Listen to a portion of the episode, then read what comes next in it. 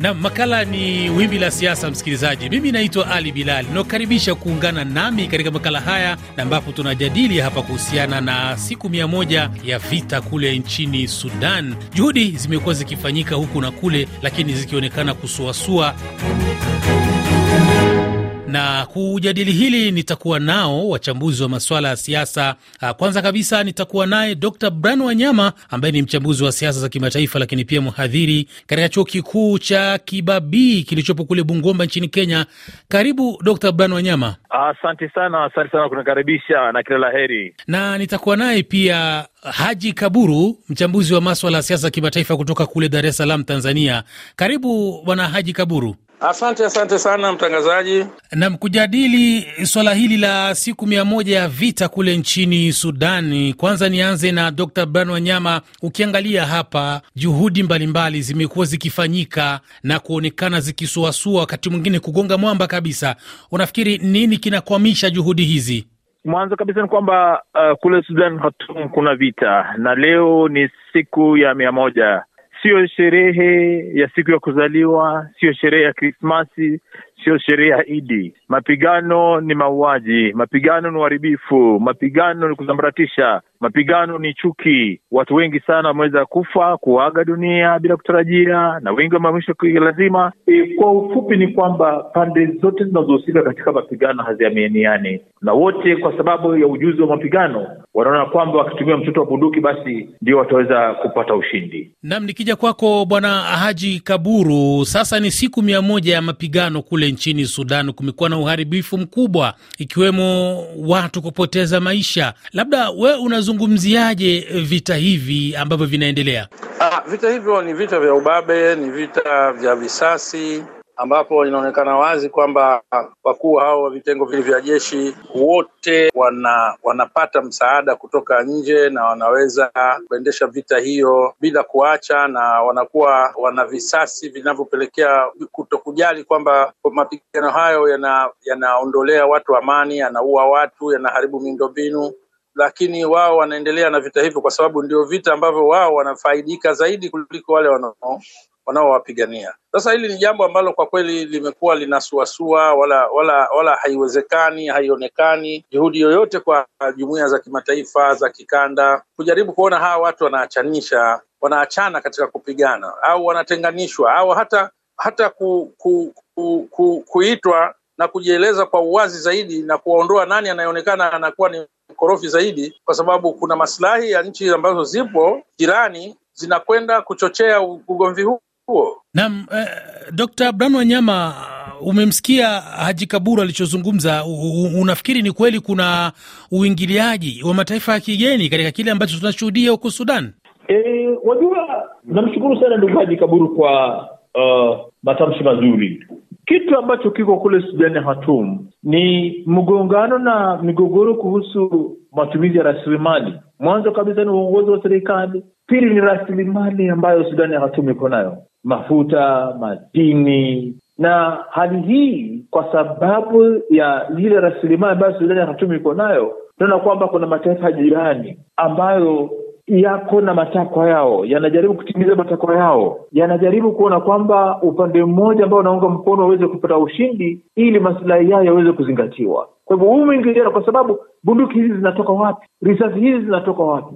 Nguvu hizi za kupigana kwa zaidi ya siku mia moja zinatoka wapi? Na mapigano haya ni kati ya makundi wanajeshi. Unajua, sasa kitu kipya katika mapigano na mzozo mgogoro wa Sudani Khartoum ni kwamba sasa makundi yanayoshiriki katika mapigano sio raia na wanajeshi, lakini makundi haya yanaongozwa na wanajeshi. Nam, Dokta Dokta, shikilia hapo hapo, nielekee kwa Haji Kaburu. Ukiangalia juhudi ambazo zimekuwa zikifanywa na jumuiya ya kimataifa, lakini pia jumuiya ya kikanda, unafikiri viongozi ama taasisi hizi zinakwama wapi kuwasuluhisha hawa majenerali wa kivita? Unajua, nikwambie kuna unafiki ambao unatumika sana katika kufanya shughuli hizi za usuluhishi. Ndio maana utaona nchi karibu zote kule zinati unaingilia kati jumuiya za kikanda, jumuiya za, za kimataifa, lakini haupatikani usuluhu iliyo kamili. Ni kwa sababu kuna unafiki katika kusuluhisha kule, kwa sababu huwezi kutafu, haiwezekani haiwezekani kuwa na, na, na, na usuluhishi ambao unapelekea nchi moja kutaka kuwa au kundi moja kusuluhishwa, lingine alipewe nafasi kama anayopewa mtu mwingine. Tumeona kwenye South, South Sudani migogoro hiyo imekuelekea mpaka nchi hizo South wakawa wanaonekana hawa wapewe priority zaidi na hawa wapewe. Ni kwa sababu ya nchi jirani ambazo zinazunguka nchi hizo. Kusuluhisha migogoro Afrika ni jambo zito kuliko mahali pengine popote ulimwenguni. Nam, wakati tukielekea kutamatisha mjadala wetu eh, Haji Kaburu, unafikiri sasa katika mazingira hayo uliyotaja hapo, unafikiri nini kifanyike ili kumaliza mzozo ambao unaendelea kushuhudiwa huko Sudan? Kwanza kutakiwa intervention ya mataifa haya ya, ya, ya kikanda yaweke yaweke mkakati maalum, litengenezwe jeshi ambalo litaweza kukaa likatengeneza buffer zone pale kati ya majeshi haya mawili ili wasitupiane risasi. Hapo tunaweza tukaanza kuona kwamba watakujaje kwenye meza ya majadiliano, lakini kama itakaa hivi, mnawaita wakakae Cairo, mnawaita wakakae sijui Addis Ababa, mnawaita sijui wakakae wapi, haiwezi kusaidia kuondoa mgogoro ule, kwa sababu uwanja wa mapigano bado uko huru uko huru, watu wanatupiana risasi, wanatupiana mabomu. Sasa hili ni jambo ambalo linasikitisha sana. Kwa nini wasiweke buffer zone, wakachukua askari wakawekwa pale ili kuondoa ule Nam, naona Haji Kaburu amepotea kidogo. Uh, twende kwake uh, Dr Bran Wanyama na swala hilo hilo sasa, unafikiri nini kifanyike wakati uh, tayari tumesikia viongozi hawa wa kule Sudan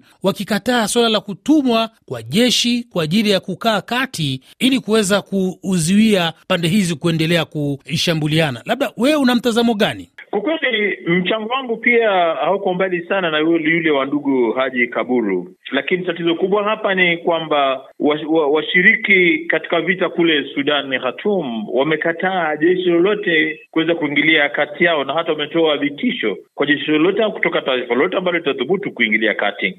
La hapa ni washikadau. Bila shaka duniani hapa kuna washikadau ambao wana usemi mkubwa sana e, AU IGAD, Umoja wa Mataifa wanaweza kubuni mbinu badala za kujaribu kuleta hueni, ikiwemo kuwekewa vikwazo. Vikwazo viongozi hawa wawekewe vikwazo, na hata wanajeshi wale wawekewe vikwazo dhidi ya kununua silaha zozote kutoka nje. Tatu, pia wawekewe vikwazo vya kiuchumi ili vianze kuwauma. Lakini la mno hapa ni kwamba wakati wanajeshi hawa wanavyoendelea kupigana, inaonekana kwamba hajachoka. Kila upande sasa wanaamini kwamba lazima uweze kutetea hadi yao uweze kutetea masilahi yao, kwa sababu kwa sababu wote ni wanajeshi. Wanajeshi wa Sudani ya Hatum wamezoea kwa muda mrefu kuwa katika enzi za utawala. Kwa hivyo unaona kwamba kuachia raia waweze kutawala taifa la Sudan Hatum, nafikiri itahitaji kwamba tuwe na miujiza na maombi makubwa kabisa, ndio tuweze kupata suluhu katika mchakato mzima wa Sudani ya Hatum. Lakini mwisho wa kila wa kila kitu ni kwamba lazima wanajeshi hao wakubali kurejea barracks, warejee kurejea katika makazi ya wanajeshi na wawache kazi ya utawala kwa raia wa kawaida. Ndiyo, ni suala ngumu kabisa, ni pilipili kuweza kuimeza, lakini ikiwa hiyo ndio suluhu, lazima basi iweze kufuatiliwa mpaka mwisho. Na ni kushukuru sana uh, Dr uh, Brian Wanyama. Nimalize hapa na Haji Kaburu, kwa sekunde chache tu, labda unatoa wito gani juu ya uh, hiki ambacho kinaendelea? Ah, mimi mimi ninachosema ni kwamba vitisho vya South Sudan vya wanajeshi wa pande zote mbili kwamba watakaingilia watafanya hivi ni vitisho ambavyo hupatikana kwa majeshi mengi tu ambayo yamepatiwa kwenda kupelekewa e, wanajeshi wa kulinda amani, lakini tunachosema ni kwamba e, nchi zinazohusika zichukue jukumu hilo, ziingie katika kugawanya ku, ku, ku, hawa watu wakaweka buffer zone, kisha tuone tutatokea nini. Lakini kusema wanaogopa vitisho, hakuna vitisho ambavyo vitakuwa na pia hata ukiweka ukiweka ukiweka vikwazo vikwazo kama alivyosema Dokta Brian, ni vikwazo vitapita wapi wakati wanaopoa silaha zinaingia nchi ya pili, nchi ambayo inaunga mkono inakwenda kuwapelekea. Kwa hiyo hakuna hakuna hakuna tatizo lote. Nam ni kushukuru sana Haji Kaburu. Nikumbushe msikilizaji kwamba Haji Kaburu ni mchambuzi wa siasa kimataifa ambaye tulikuwa tunazungumza naye akiwa kule Dar es Salaam, Tanzania. Tanzania. Nashukuru sana, nashukuru sana, nashukuru nam. Ni mshukuru pia uh, Dr Bran Wanyama, mchambuzi wa siasa za kimataifa, lakini pia mhadhiri katika chuo kikuu cha Kibabii kilichopo kule Bungoma nchini Kenya. Asante uh, sana, asante sana ndugu mtangazaji, na asante kwa uelekezi nzuri. Shukrani za dhati pia kwa ndugu yangu ndugu yangu Haji Kaburu. Asanteni sana wasikilizaji. Nam ni kushukuru pia msikilizaji, ni kukumbushe kwamba mimi ni Ali Bilali ambaye nilikuwa nawe. Tukutane tena tukijaliwa.